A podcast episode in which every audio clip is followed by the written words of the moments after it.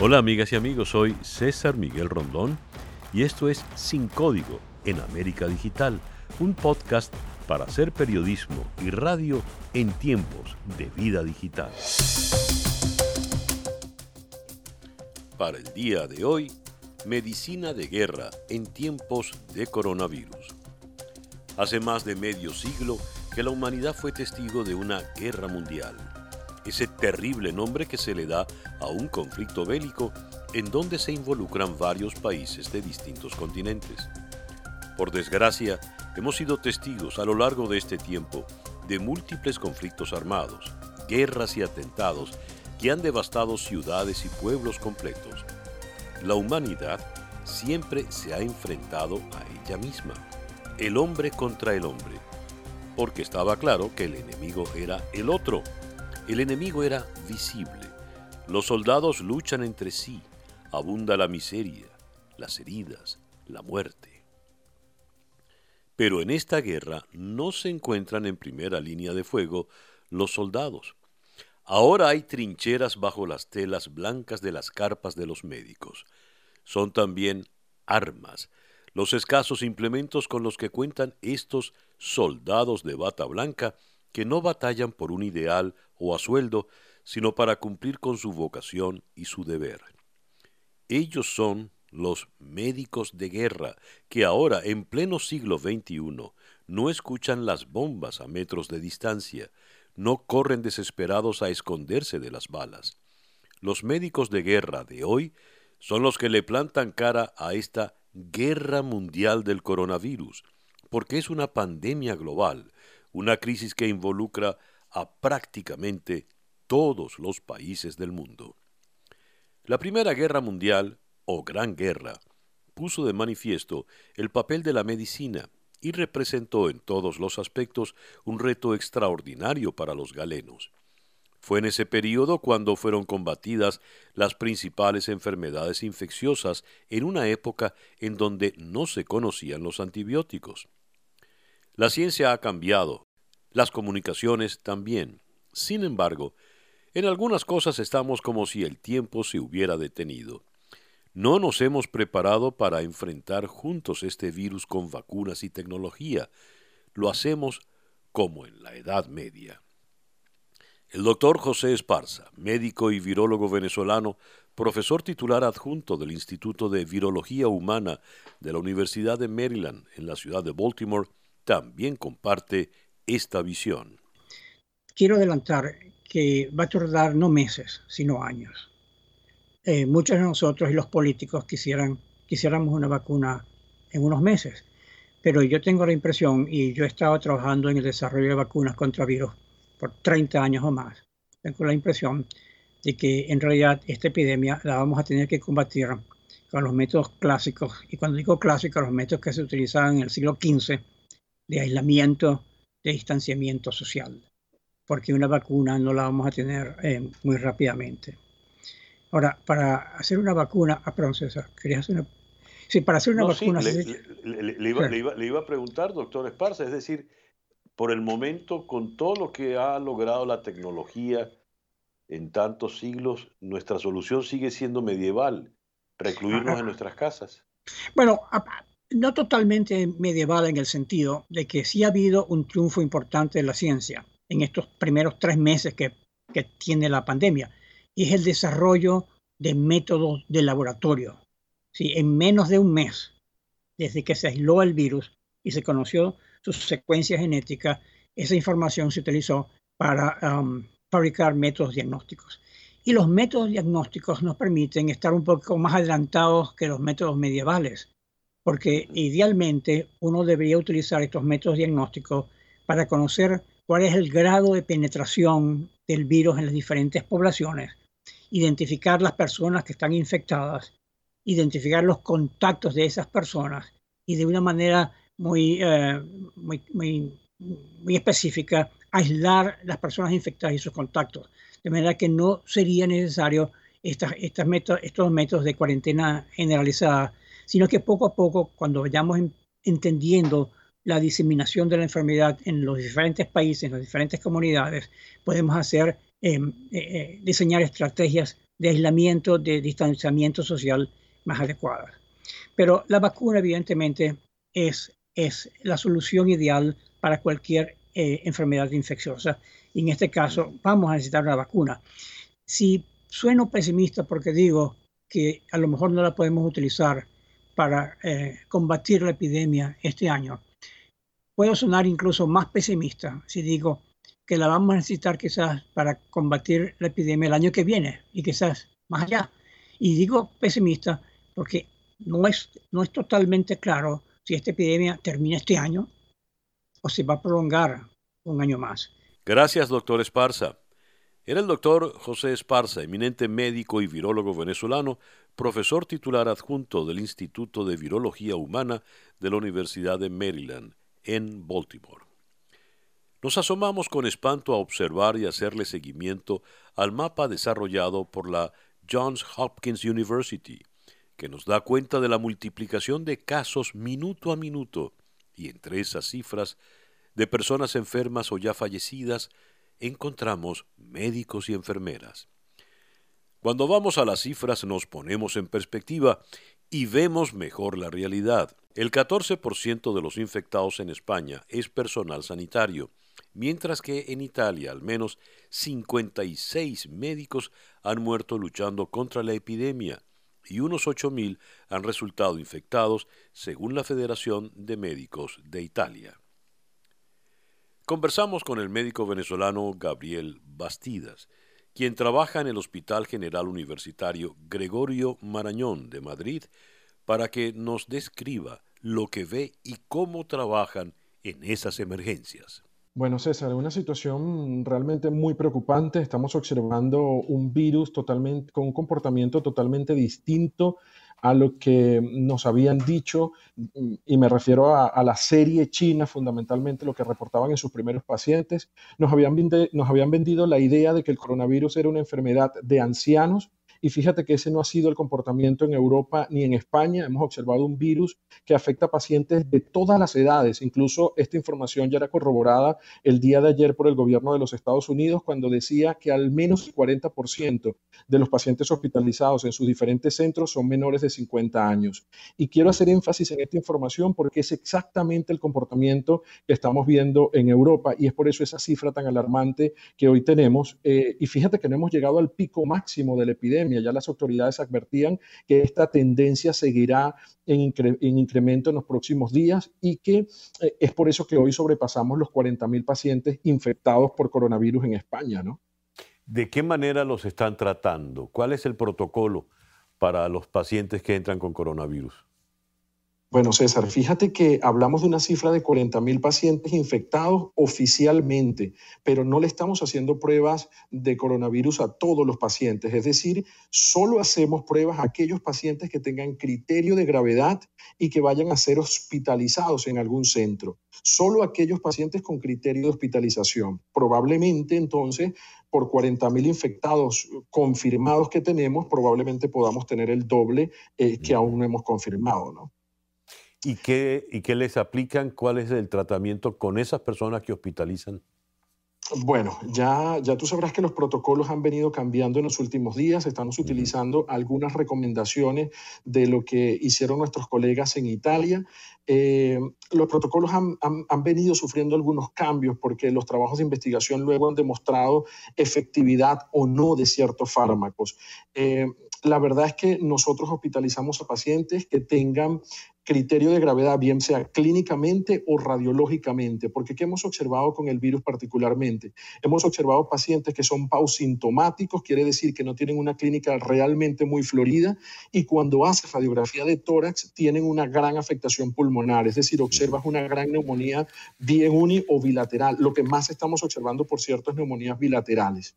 Entonces, inicialmente estos pacientes, eh, dependiendo de, de estos factores, su radiografía, sus parámetros analíticos y sus características clínicas, eh, pasan a un área o a otra, las áreas de hospitalización o bien a manejo en unidades de cuidados intensivos con ventilación mecánica. Estamos usando específicamente antivirales. Eh, básicamente un medicamento antiguo que era el Caletra, que está constituido por dos antivirales, y también se están utilizando estos antimaláricos de los cuales hablaba el gobierno de los Estados Unidos y están en boga, pero que ya empezaba a usar el grupo de investigación italiano. ¿Cuáles son esos antimaláricos? La, la, la hidroxicloroquina eh, que era el medicamento que, hablaba el presidente Trump como, como, como, una gran esperanza para el manejo del coronavirus. Pero eh, ese medicamento originalmente no ha sido constituido mm, para el tratamiento del coronavirus. En ficha técnica está básicamente como un antimalárico.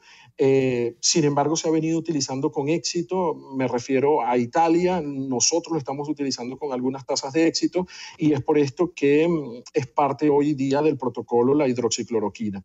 Es verdad... Mm, pero no están utilizando interferón. Sí, eh, estamos utilizando interferón, pero solo en pacientes con criterios de gravedad.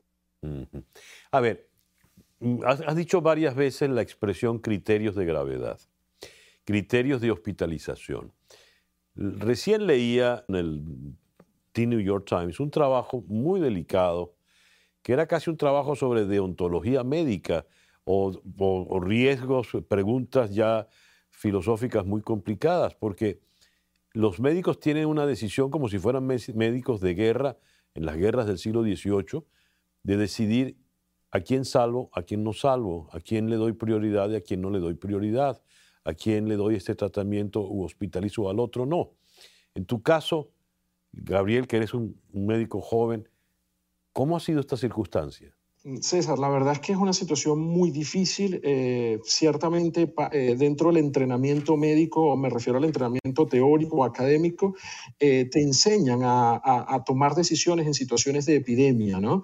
Y, y, es a través de una cosa que se llama el triaje. Tú debes de tener la capacidad de identificar cuál es el paciente que tenga más probabilidades de mejorar o de sobrevivir en situaciones de epidemia. Y, y me refiero a situaciones de epidemias donde el número de pacientes supere el número eh, básicamente de equipos, de equipamiento o de medicamentos con los cuales cuentas, ¿no? Cuando el número de pacientes sobrepasa tu, tu capacidad, entonces debes darle prioridad a los pacientes que tengan mayores capacidades de sobrevida.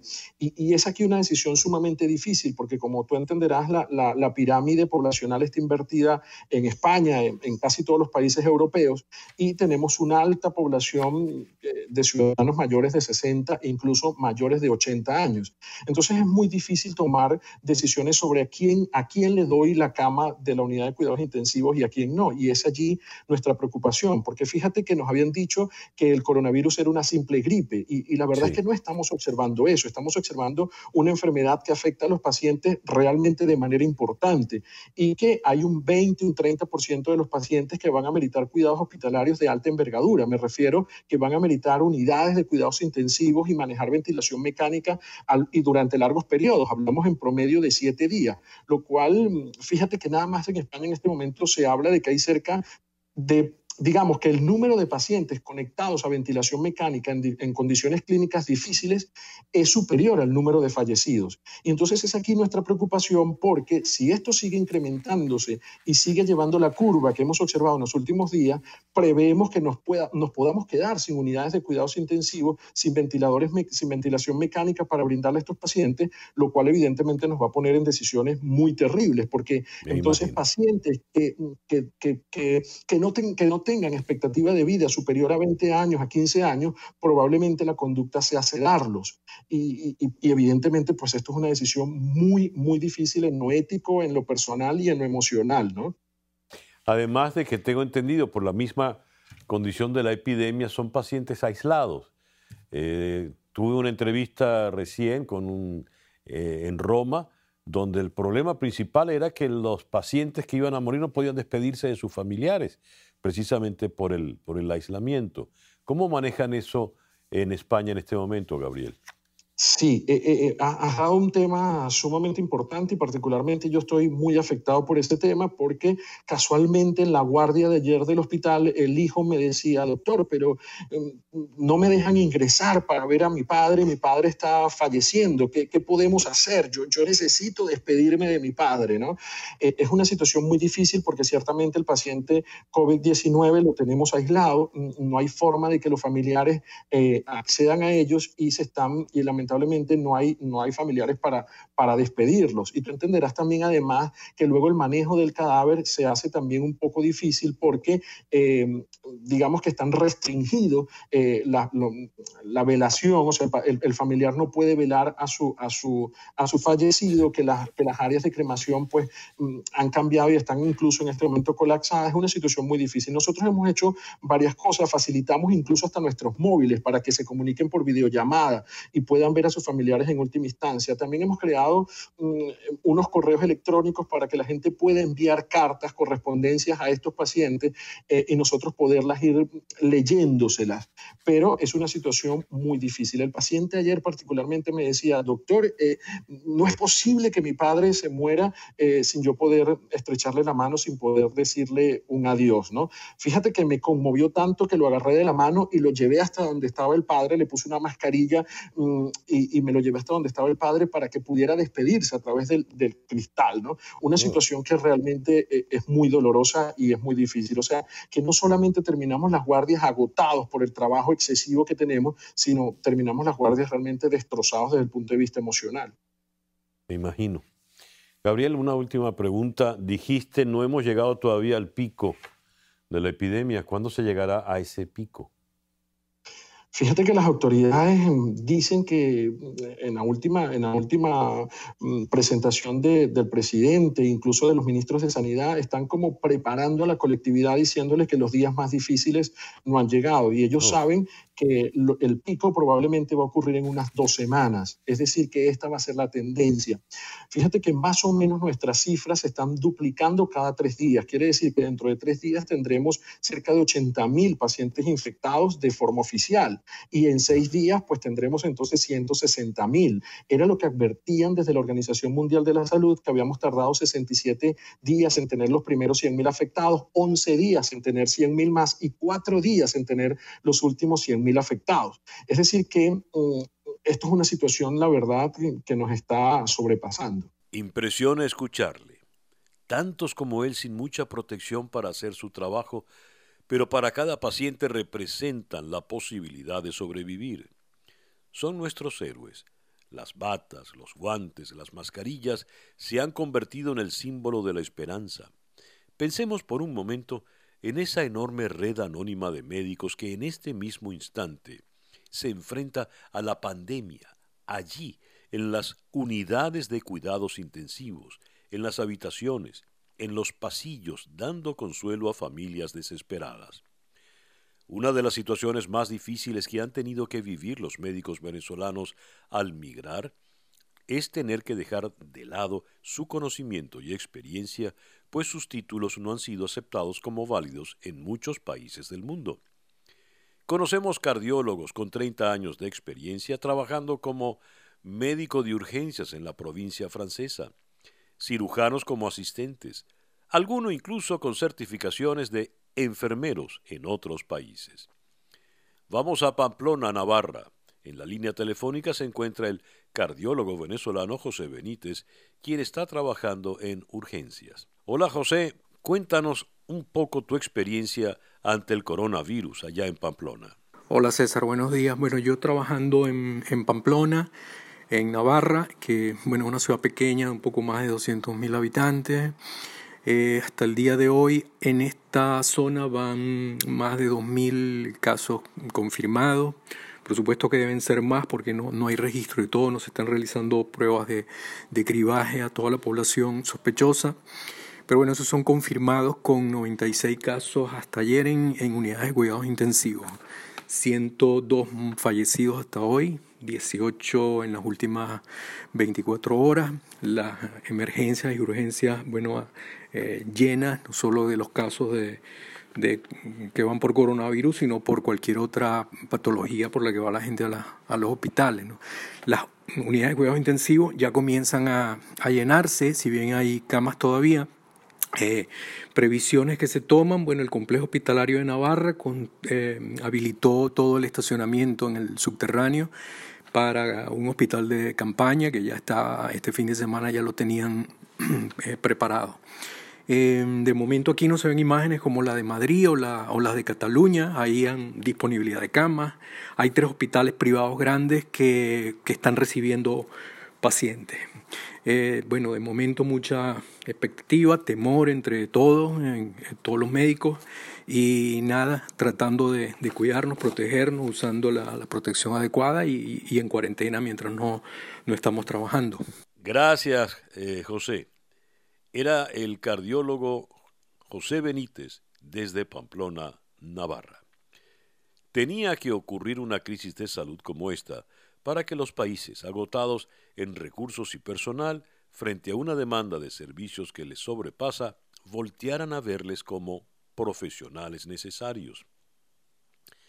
Las noticias recogen los datos. El Diario de las Américas.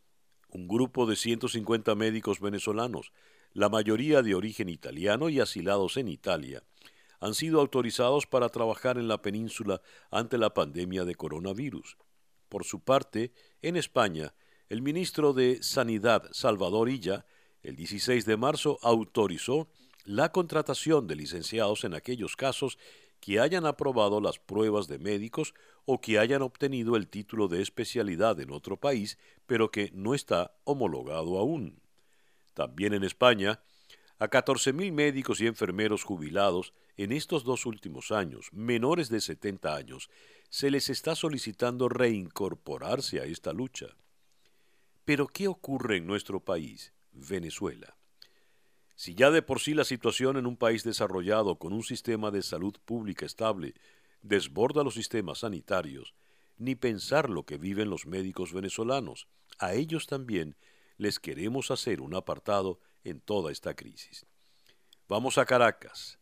Hacemos contacto con Martín Carballo, médico epidemiólogo en el Hospital Clínico Universitario de Caracas. Hola. Hola, César Miguel. Te habla el doctor Martín Carballo, infectólogo del Hospital Universitario de Caracas. Te voy a comentar algunos aspectos acerca de la infección por coronavirus en nuestra institución. Hasta ahora no hemos recibido un gran flujo de pacientes, pero nos hemos preparado muy bien para este, organizar todas las tareas de despistaje de la enfermedad. Hemos tenido el apoyo de, de, las autoridades que nos han resuelto algunos problemas crónicos como la falta de agua que teníamos en el hospital, la falta de puertas en muchos servicios y recondicionado las camas y todas esas cosas. También hemos recibido apoyo de algunas instituciones privadas con donaciones y estamos más o menos capacitados para, para, para hacer unas labores de despistaje de esta infección. Este, como dato positivo, o otro dato positivo, es que los estudiantes de medicina y los médicos residentes están haciendo una magnífica labor para organizar todas estas tareas de despistaje. ¿Qué nos preocupa? Nos preocupan los insumos para protección personal que podamos tener en el futuro cuando llegue el, cuando el flujo de pacientes aumente y tengamos que hospitalizar pacientes. Y también nos preocupa qué va a pasar con los pacientes que requieren terapia intensiva, puesto que no estamos preparados lo suficiente como para recibir a estos pacientes. Bueno, eso es todo. Espero que, que te sirva. Un abrazo. Hasta luego. Los médicos de guerra de hoy no atienden en el terreno, no atienden heridos de balas. Los médicos de hoy se enfrentan a la incertidumbre, a decisiones trascendentales que marcan la vida de una persona, que dejan huella, porque nadie desearía tener que decidir, como en las guerras, a qué paciente le entregará una cama de cuidados intensivos, un respirador, o le prestará su teléfono para despedirse de los suyos en su último adiós.